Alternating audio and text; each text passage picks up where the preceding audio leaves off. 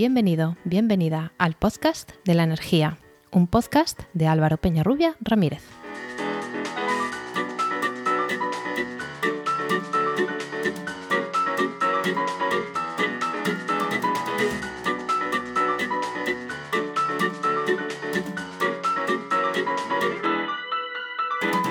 Hola, hola. Recibe la bienvenida al capítulo 22 de El Podcast de la Energía, un podcast de Podcastidae, la red de podcasts de ciencia, medio ambiente y naturaleza. El agua es un recurso básico para los seres vivos y para los seres humanos en concreto, pero para consumirla en los modos en los que lo hacemos, con la calidad, la cantidad y la salubridad en la que lo hacemos, así como para devolverla al medio, se necesitan grandes cantidades de otro recurso del que hablamos aquí normalmente en este podcast, la energía. Para hablarnos sobre el ciclo del agua y sobre dónde hay consumos y también producción de energía, hoy tenemos a un invitado que hace aguas. Bienvenido, Luis Martín Martínez. Hola, ¿qué tal? Bien hallado. Gracias por invitarme al podcast. Soy un asiduo oyente, que lo sepa.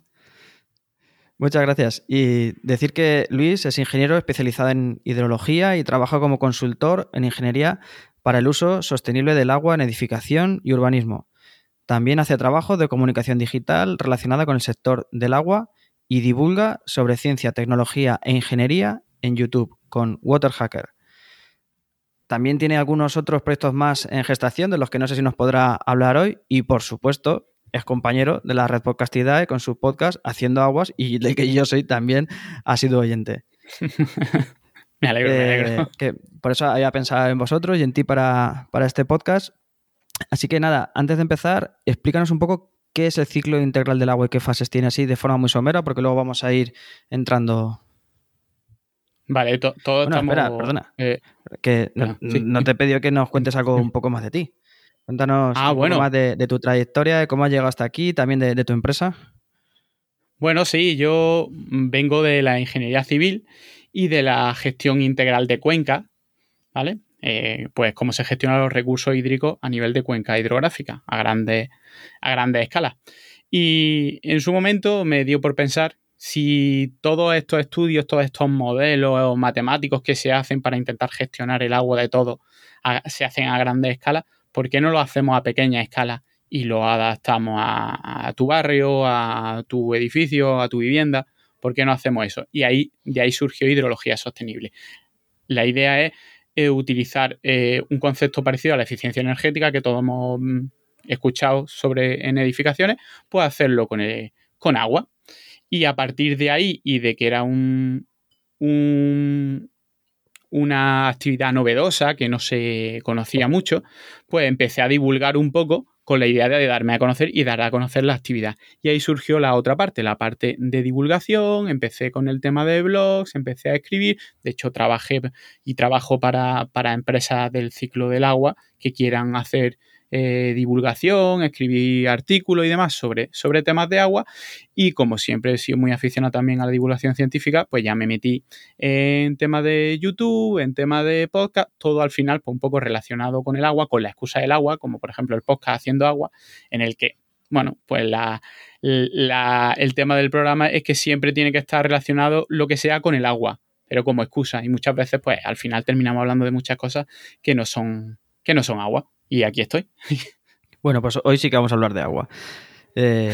Bueno, te decía antes que nos cuentes un poco así una pincelada de qué es el ciclo integral del agua, sin entrar demasiado porque luego vamos a ir desgranándolo. Vale, bueno, todos hemos oído el ciclo del agua como el ciclo natural del agua, en el que el agua del mar se evapora y luego llueve y demás, pero hay otro ciclo que es el ciclo que se le llama urbano del agua, en el que nosotros cogemos el agua pues de la naturaleza, la llevamos a nuestros puntos de consumo, a nuestras ciudades. Normalmente si se le llama el ciclo urbano del agua es porque la vamos a utilizar o para la industria o para consumir en nuestra vivienda, aunque también se utiliza para regar. La consumimos y luego la tenemos que llevar de vuelta a la naturaleza, idealmente depurándola. Entonces, básicamente se suele hablar de 4 etapas, grandes etapas, que son la de la captación, en la que nosotros cogemos el agua de la naturaleza, que ya veremos de dónde podemos coger el agua. la potabilización para que ese agua sea apta para el consumo humano y para utilizarla. Luego tenemos se suele juntar potabilización y distribución como abastecimiento, uh-huh, en la que la depuramos y la llevamos hasta los puntos de consumo. Y luego tenemos el alcantarillado y la depuración, que se pueden juntar o se pueden pensar por separado, en la que llevamos las aguas residuales, las depuramos en una estación depuradora de aguas residuales y luego las vertemos al medio, ¿vale? Es decir, cogemos el agua de la naturaleza, le hacemos muchas cosas en medio y luego se la devolvemos. Idealmente debería tener una calidad parecida cuando se la devolvemos a la que la cogemos, para evitar que haya daño en el medio ambiente, pero aún así, simplemente por el hecho de cogerla en un sitio y verterla en otro, ya estamos alterando el ciclo natural del agua. Entonces hay que intentar, uh-huh, ser lo menos invasivos posible. Bien, pues ahora que tenemos esta pincelada, este contexto, vamos a empezar por la primera fase, la captación. Bueno, pues captación. En España principalmente se utilizan dos fuentes de agua, que son el agua superficiales, que pueden ser principalmente una presa, pero también puede ser un río. En zonas en las que hay ríos grandes, pues se puede utilizar el río, pero idealmente se controla mejor si el agua viene de una presa. Y en España, pues somos pioneros y además somos uno de los países que más presas tienen, porque nuestro clima es así y necesitamos construir presas.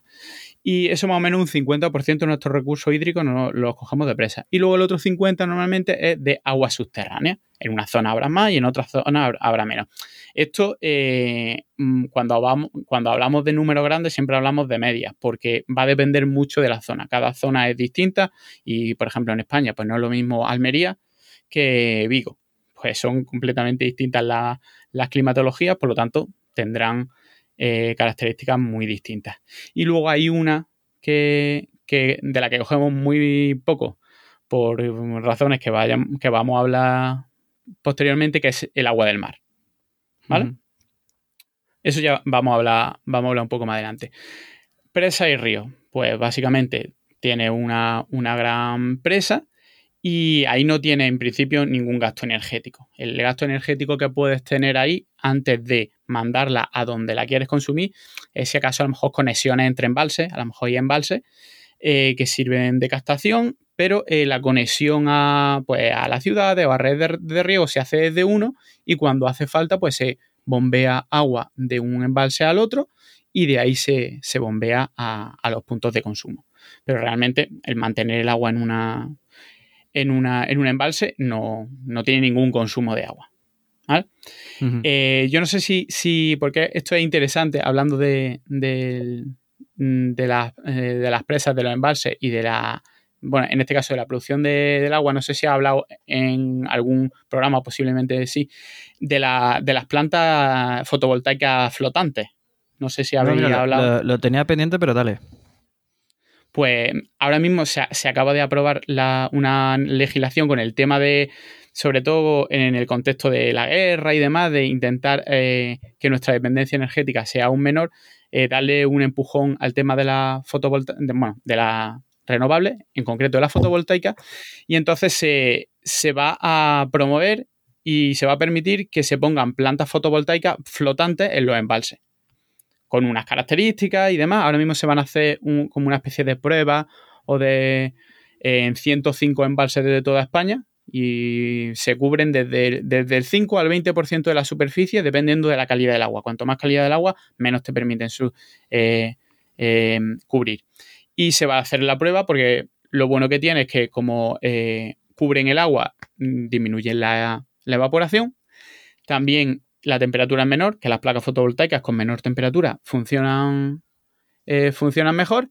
Y es una zona que está libre, ¿vale? Que no tiene sombreo, no tiene nada. Entonces se van a hacer este tipo de pruebas, porque en principio puede ser que haya algunos problemas que no se hayan detectado. Entonces, dentro de poco iremos viendo este tipo de instalaciones en los embalses. Y bueno, pues mira, podríamos utilizar esa energía también para las operaciones del embalse.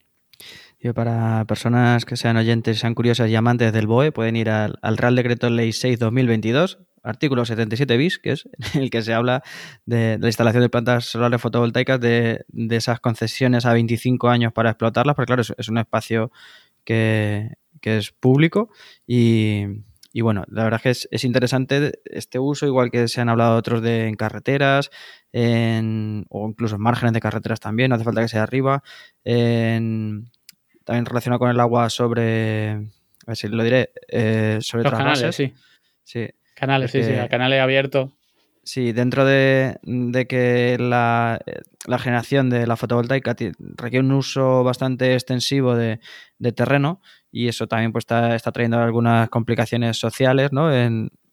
Para el desarrollo de las renovables, pues también tenemos que mirar que, aunque no sabemos si serán igual de rentables económicamente, sí que hay que mirar estas otras posibilidades que también tienen otras ventajas, como la que has nombrado tú. Pero bueno, vamos, por no detallar demasiado, vamos a seguir avanzando. Vale, pues estamos entonces hablando de pantanos. Exactamente, los embalses. ¿Qué consumo eléctrico tiene un embalse? Pues realmente muy poco. El consumo vendrá cuando ese agua haya que trasladarla a los puntos de consumo, a una ciudad o a una industria. Ese bombeo sí podrá tener un consumo energético. Ahora, dependerá mucho de dónde esté el embalse, de la distancia y de la diferencia de altura. Si puede utilizar gran parte de ese recorrido por gravedad, pues te va a ahorrar mucha energía. Si desgraciadamente estás muy lejos y la diferencia de cota no es muy alta, pues va a tener que gastar más energía en bombear ese agua. Entonces, va a depender muchísimo de dónde esté el embalse y de dónde esté el punto de consumo. Por eso te digo que vamos a decir muchas veces depende. Está bien. El consumo va a depender de muchas cosas. Las afirmaciones categóricas suelen no ser muy ajustadas, suelen no ser muy rigurosas. Exactamente. Además, cuando ves datos de consumo energéticos, por ejemplo, de esta infraestructura, pues tienen el mínimo y el máximo, y el medio, y claro, dicen, es que no me sirve nada. El mínimo puede ser muy, muy, muy poco. Si tienes un embalse muy alto, muy cerca y va por gravedad, simplemente tienes que meter el agua en una tubería y el agua va sola por gravedad. Y el máximo, pues, en condiciones muy, muy desfavorables, puede ser un consumo grande de energía. Pero otra cosa que se va a repetir durante todo este programa es el bombeo. La mayor parte de energía que se va a gastar en el ciclo del agua va a ser en bombear cosas, sobre todo agua. Vale. Vamos a hablar de otra forma de captación que sí que es muy, muy consumidora de energía, que es la desalinización o desalación. Bueno, te voy a hablar primero del agua subterránea, ¿vale? Bien, sí. Porque como es como más el otro 50% y luego ya nos metemos, en desalación. La agua subterránea, pues básicamente tienen el problema de que pueden estar más o menos profundas y hay que bombearlas. Hay que bombear la superficie. Tenemos desde pozos que están en acuíferos confinados. Un acuífero confinado es un acuífero que está como a presión.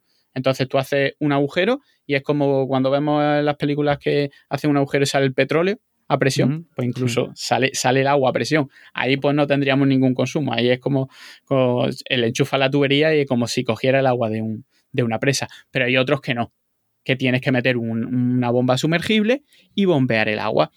El problema de eso, bueno, pues dependerá del acuífero, dependerá de la altura en la que esté el agua, pues a lo mejor el agua la tiene a 4 metros, o el agua la tiene a 10, o a 20, o a 30, hasta que llegue un momento en que no será ni siquiera rentable. Es decir, agua, nosotros tendríamos agua subterránea muchísimo más de lo que podemos tener, pero claro, si tú tienes agua a 500 metros de profundidad, pues bombear eso no es factible.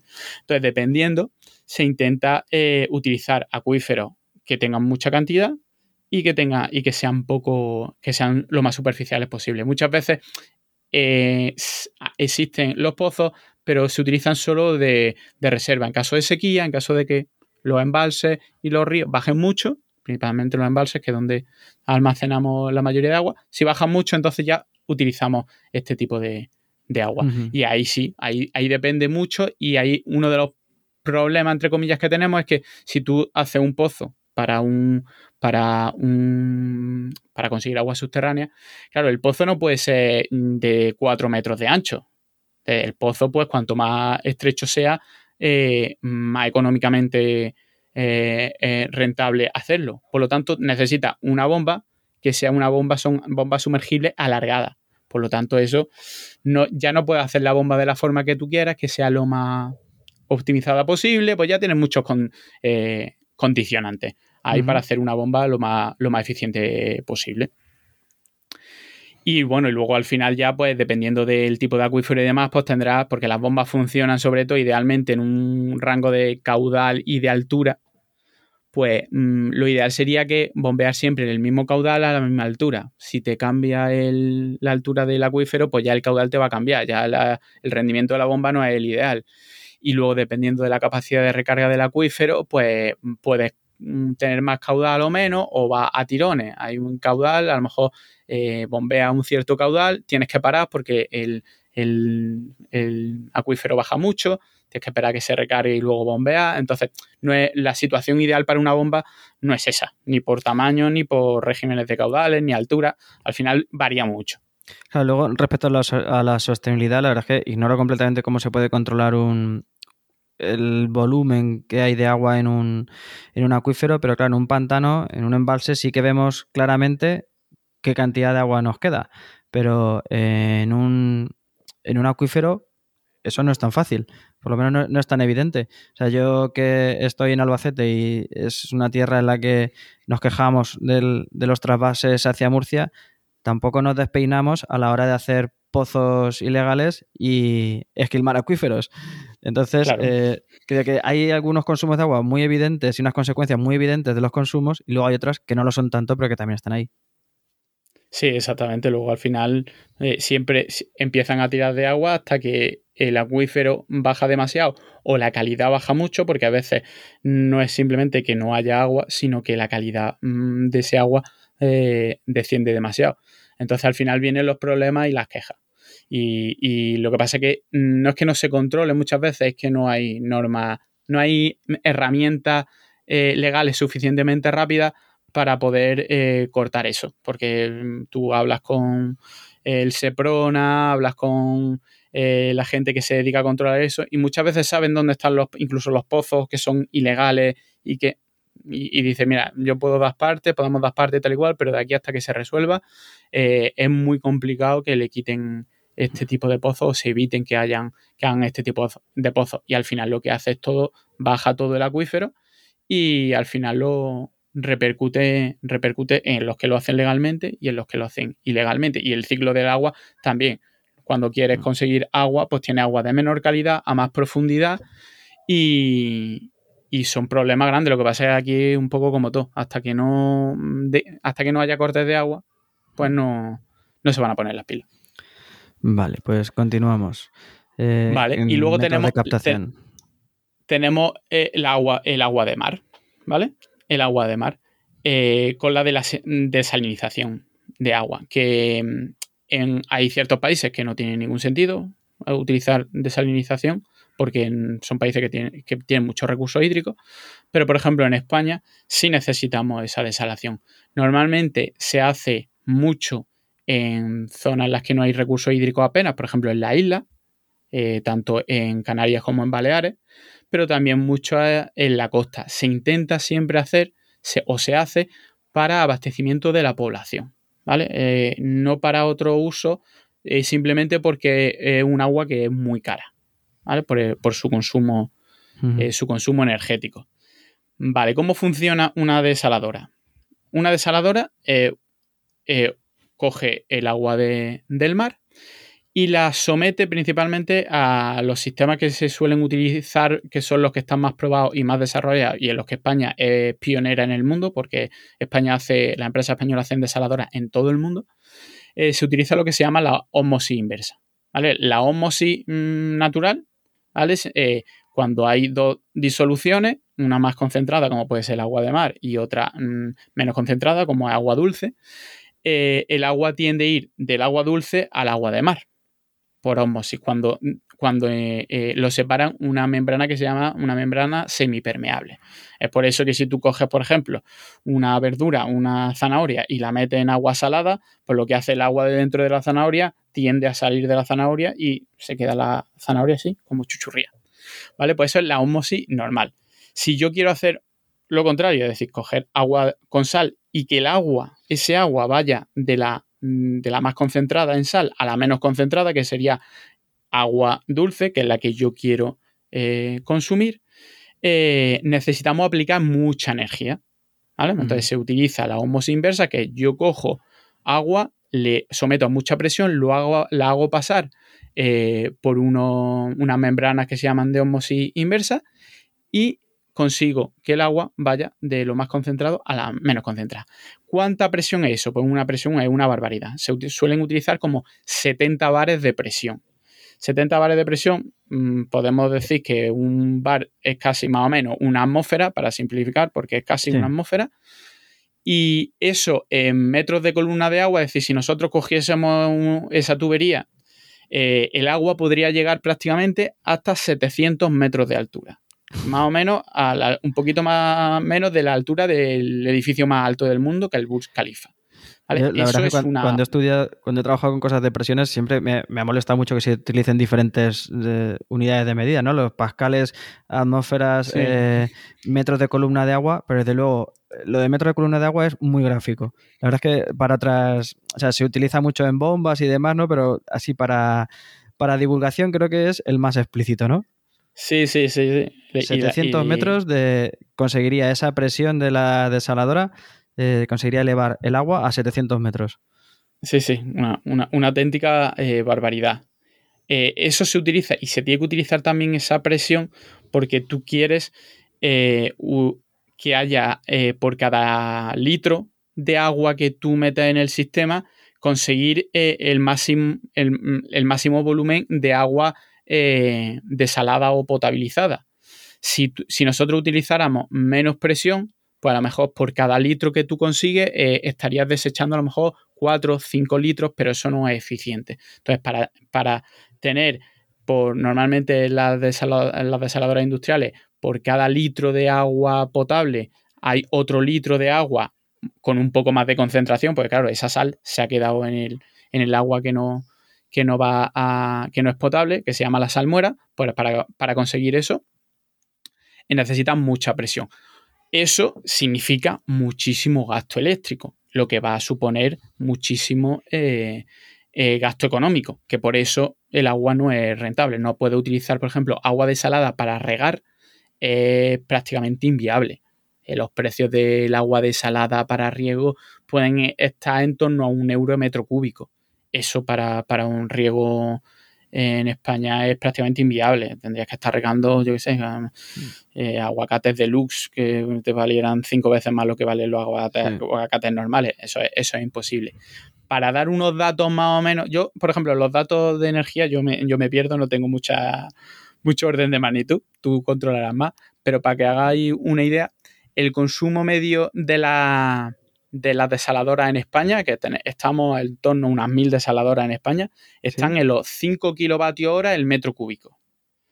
¿Vale? Eso es el consumo medio. Las modernas, las más punteras, estarán en unos 3,5 kilovatios hora el metro cúbico. Y teóricamente se podrían llegar a los 2,5. Pero claro, aquí hay un límite físico.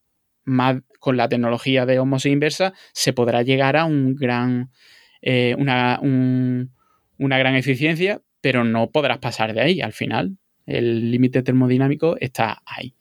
Se están consiguiendo mejorar este tipo de sistemas, por ejemplo, con recuperadores de presión, porque la salmuera también va con una presión. Entonces esa presión del líquido, que en principio no nos interesa, pues lo utilizamos para recuperar presión y añadírsela al sistema.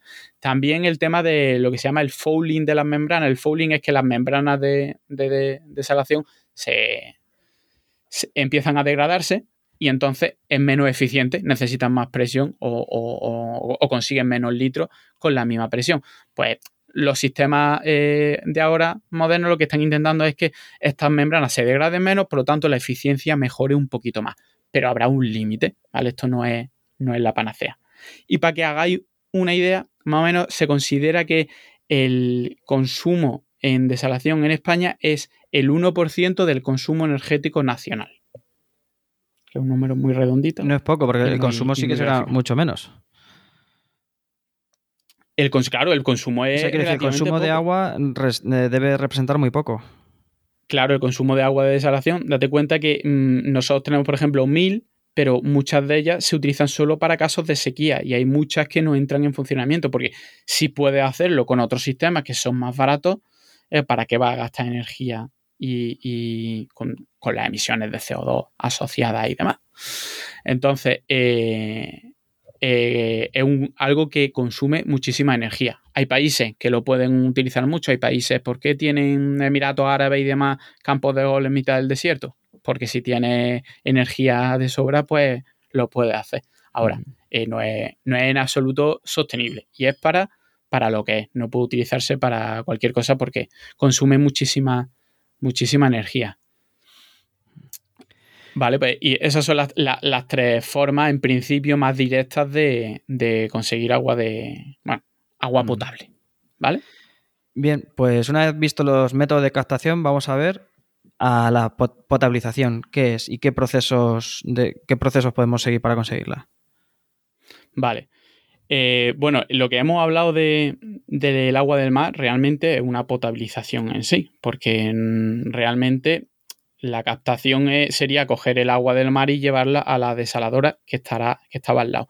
Entonces, la desalación es como una potabilización, pero como tiene agua salada, agua muy complicada, pues lo lleva a unos niveles bastante más grandes porque es necesario. Así que cuando hablemos de desalinización, de potabilización y más tarde de depuración, al final es hacerle cosas al agua para que cambie su composición y su estado para que sea apta para lo que queremos hacer, ¿vale? Cuanto más difícil es el agua que tengamos, pues más tendremos que hacer, más cosas tendremos que hacerle. En una estación de tratamiento de agua potable, lo que en España se le llama ETAP, cogemos agua de una presa o agua subterránea y le quitamos un poco lo malo que pueda tener. Primero se le hace una parte física de, pues mira, si a lo mejor lo coges de una presa no, pero si lo coges de un río, pues puede tener ramas, puede tener cositas. Entonces eso se le quita primero, luego normalmente se desinfecta, se le puede añadir cloro, se puede utilizar lámpara ultravioleta, se puede utilizar ozono para que ya entre el agua por lo menos desinfectada. Luego lo siguiente que se suele hacer es como, por ejemplo, si ves el agua de un embalse o el agua de un río, pues suele estar un poco turbia, ¿vale? Entonces lo que se le hace es una floculación, se le echan unos determinados productos químicos, se forman flóculos grandes y esos flóculos van al suelo y se retiran. Entonces ya hay una clarificación.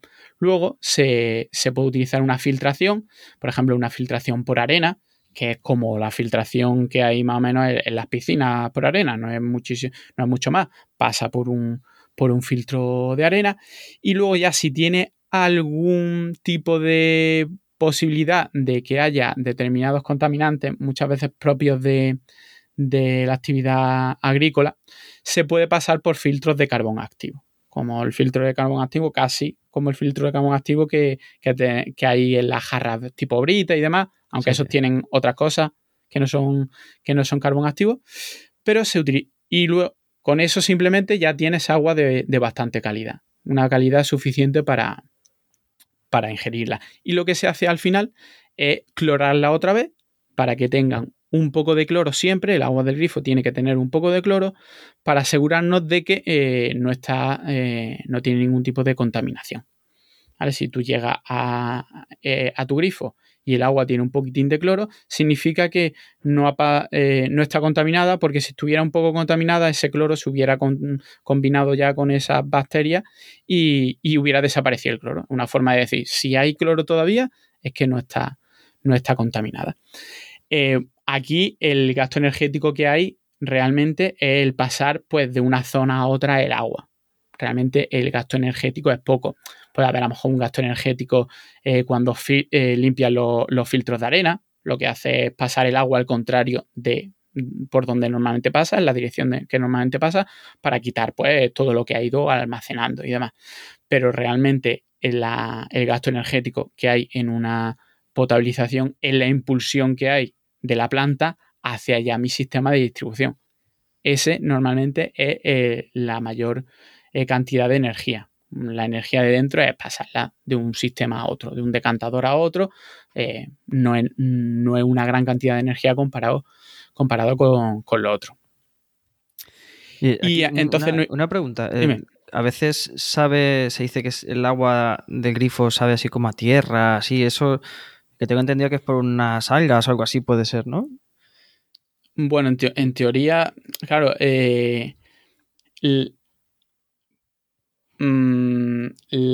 sabor del agua depende de varios factores, ¿vale? El más normal, el que más estamos acostumbrados, que dice, no, es que sabe como a cloro, sabe como a... Eso, bueno, realmente no es cloro lo que sabe, es una combinación del cloro con las sales que hay.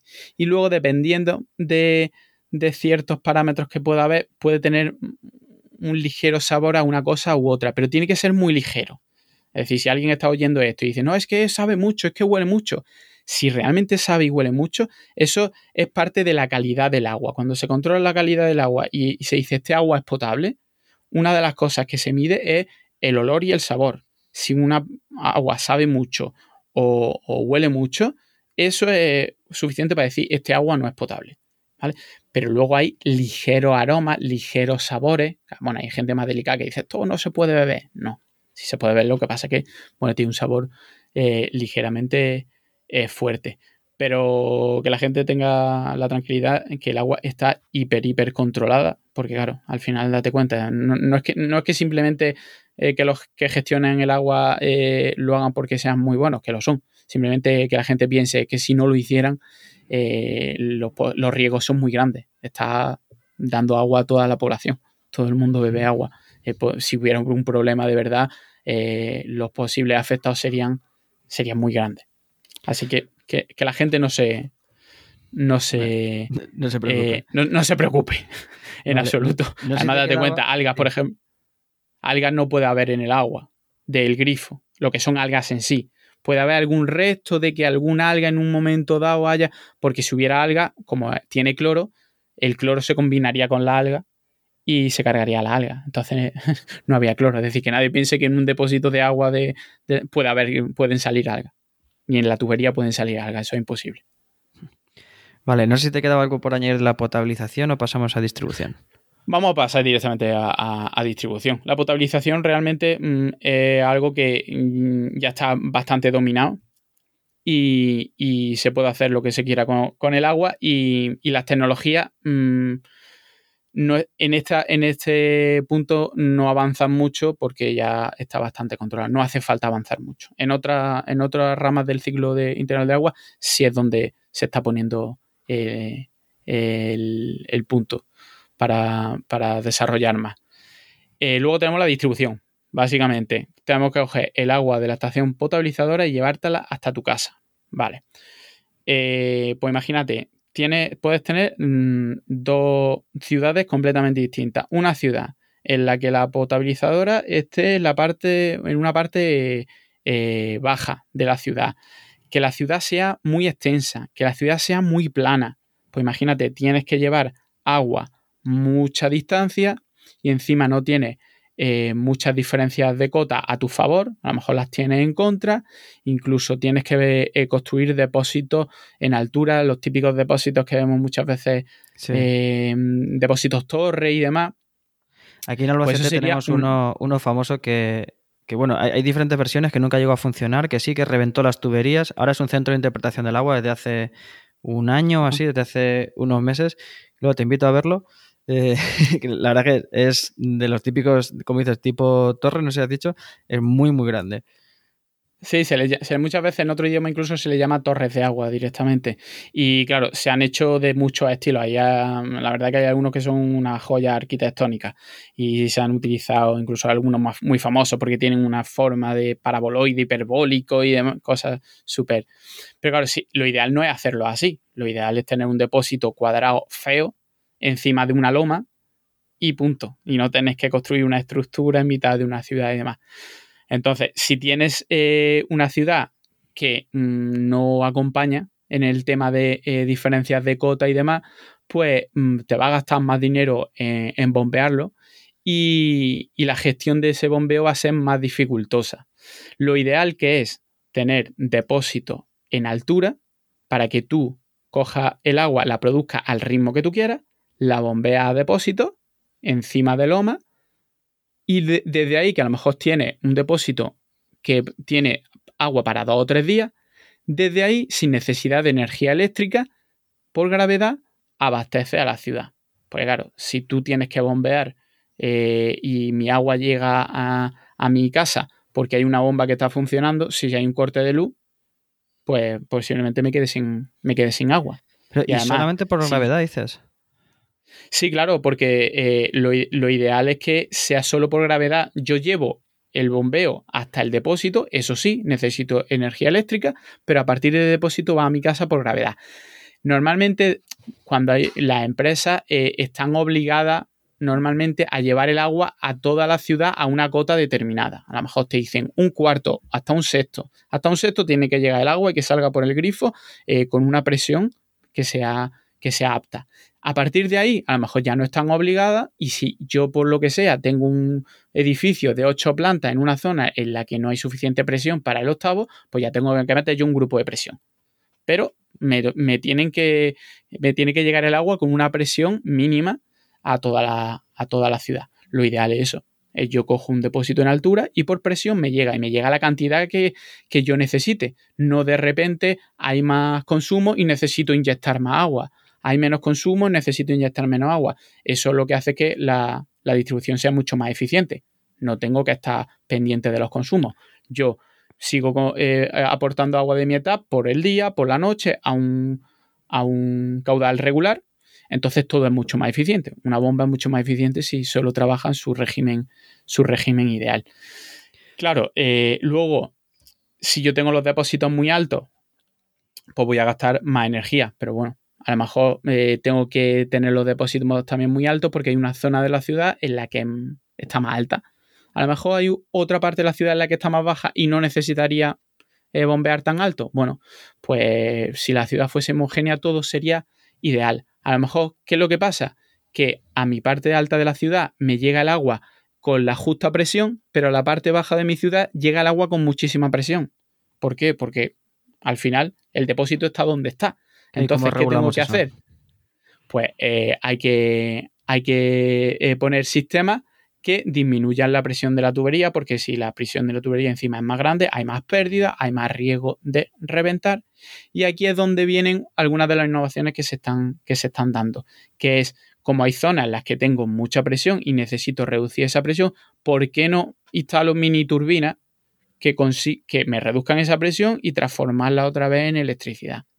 Eso se está haciendo. De hecho, por ejemplo, en algunas ciudades se ve que a modo de un poco de publicidad hacen como especie de monolitos en la calle que dan wifi, que puedes cargar el móvil y demás, y que lo que están es conectado a una mini turbina que está en la red de agua. Eso lo hacen un poco pues, para darse un poco de publicidad las empresas de distribución y demás, y decir que son muy... Claro, estaba pensando tecnológica y demás. Si tuvieses que hacer una ciudad de cero y que tienes una parte muy alejada o muy cercana o una muy más elevada que otra, ¿no? Pues pensándola de cero podrías hacer 2 redes separadas que vayan a diferentes presiones o una cosa así, pero claro, estamos conviviendo con redes que tienen algunos siglos, ¿no? Y que son únicas, y la verdad que es una idea muy interesante, porque hasta ahora imagino que se haría simplemente metiendo rozamiento o algo así, ¿no? Haciendo una pérdida de carga en las tuberías y metiéndole esas turbinas, se produce esa pérdida de carga, pero de forma útil. Nos mueve para un motor, o sea, un generador, y tenemos ahí una fuente de energía. Exactamente. Al final es lo que tú puedas hacer, porque si tú tuvieses, por ejemplo, pues diferentes lomas, diferentes alturas en diferentes partes de la ciudad, pues puedes sectorizar como tú quieras. De hecho, hay muchos estudios que se están haciendo, es cómo gestiono mi red de la manera más energéticamente posible, abriendo, cerrando aquí, poniendo otro depósito intermedio para que... gestione o abastezca el agua a esta parte de la ciudad que está más alta o que está más baja, pero bueno, al final es lo que puedes hacer en función del espacio que tengas, de la inversión que puedas hacer, porque a lo mejor hay zonas en las que es muy barato hacer depósitos y otras zonas en las que no puedo hacer un depósito en mitad de la ciudad en una zona que es muy cara. Pues al final, cuanto más estudies la red, más podrás ser eficiente y menos dinero te va a gastar en bombear el agua. Al final entonces, eso, y luego tenemos... Sí, dime. No, digo que sí, que se puede hacer eso que estaba diciendo yo, ¿no? De que se puede sectorizar y tener diferentes presiones de redes hecho, distintas en la misma ciudad. Exactamente, y claro, se hace. Y hay tesis doctorales que se estudian para utilizar los sistemas más avanzados para analizar las redes de distribución y conseguir aumentar la eficiencia muchísimo más. Ahora, ya está en la balanza lo que en teoría debería de hacer y lo que puedo hacer, por cómo es la ciudad, por la inversión que requeriría, por muchas otras cosas. Una de los temas más importantes para mejorar la eficiencia es reducir las pérdidas. Si tú tienes tuberías viejas que tienen muchas pérdidas, pues estás bombeando agua que luego se va a perder. Eso es muy ineficiente. Pero claro, ¿qué es lo ideal? Renovar las tuberías cada 25 años. ¿Cuánto se hace eso? Pues no se hace, porque no hay inversión. Tendría que haber más inversión. Por lo tanto, ahí ya estamos jugando en qué es lo eficiente y cuánto puedo invertir en esa eficiencia. Ahí ya, contra el don dinero, manda. Claro, hablábamos de pérdidas de energía y ahora hablamos de pérdidas ya directamente de agua, que también implican pérdidas de energía, ¿no? Pero claro, es que hay que pensar siempre que dentro del agua hay energía. Todo lo que estamos hablando es toda la energía que le hemos tenido que meter al agua para llevarla a donde está con la calidad que tiene. Todo lo que pierdas eso, y cuanto más cerca del punto de consumo, más cosas tiene el agua. Entonces, sí, más se pierde. Iba a decir que aquí voy a hacer un paréntesis para contar una experiencia personal que mi padre siempre me había inculcado el ahorro de agua, y decir, incluso en puntos en los que supuestamente sobra el agua, muy entre comillas, ¿no? Pero puntos en los que no hay escasez de agua, y la gente que derrocha el agua por el grifo, es que incluso en esos casos es una pérdida energética brutal y fácilmente evitable, ¿no? Sobre todo fácilmente evitable. Claro, exactamente. Sé que no es el agua no es solo agua. La gente dice, no, el agua debería ser gratis. Es que ¿por qué nos cobran el agua? Es que no te están cobrando el agua, ¿eh? El agua es gratis. Es la gestión del agua. Es que tengas agua en tu grifo con esa calidad y tengas toda la que quieras y nunca se corte y no te pongas enfermo. Por eso es lo que estás cobrando. Y luego que se lleven el agua y sea sana. Pero el agua en sí no vale nada. El agua vale cero. Cuando a ti te cobran algo, te empieza a cobrar pues la que gestiona el agua, la Confederación Hidrográfica o lo que sea, te cobra por llevar el agua hasta donde tú quieras, hasta tu punto de consumo. Pero el agua en sí nadie te cobra simplemente por tener el agua. Hay muchísimas cosas que están dentro del agua, que eso haya agua o no haya agua, sobre agua o no sobre agua. Obviamente, si hay más escasez de agua, todo esto se complica y va a ser más complicado hacer todo esto. Porque si tiene agua por todos lados, pues a lo mejor es que tiene un pozo, el pozo prácticamente le sale el agua, tiene una calidad muy grande y está muy cerca de tu casa. Las operaciones de potabilización pues van a ser muy sencillas porque el agua es de una calidad brutal, prácticamente no haría falta hacerle nada y está muy cerca de tu casa, por lo tanto, vale, es menos, pero sigue siendo. Con eso llevamos el agua hasta el punto de consumo.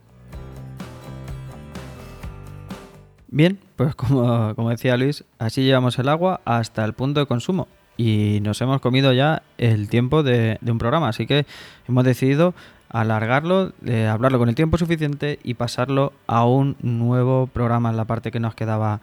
Hemos visto la captación de aguas, distintos métodos, la potabilización, la distribución. Hemos llegado a los edificios, vamos a ver cómo llega a nuestras viviendas, también otras formas en las que interviene el agua respecto a la energía, por ejemplo, en la calefacción. Y nos queda una parte muy importante que es el saneamiento de las aguas residuales, así como la depuración y, ojo, la reutilización, el uso de aguas residuales. Os recomiendo que escuchéis esto porque desde luego es muy curioso, no sé si lo habéis visto alguna vez y es bastante interesante el uso también para beber de aguas reutilizadas.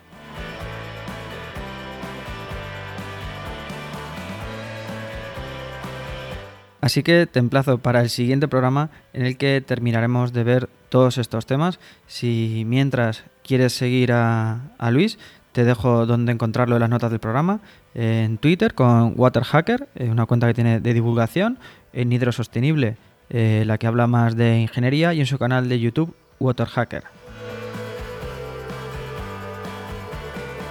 También te dejo en las notas del programa enlaces a su podcast de esta red de Podcastidae, Haciendo Aguas, y enlaces a programas concretos que hemos citado aquí. Hasta aquí este episodio 22, que es la primera parte del episodio doble en el que hablaremos de agua, del podcast de la energía. Si te ha gustado, te sugiero que te suscribas. Si crees que a más personas les puede resultar interesante, me gustaría mucho que lo compartieras.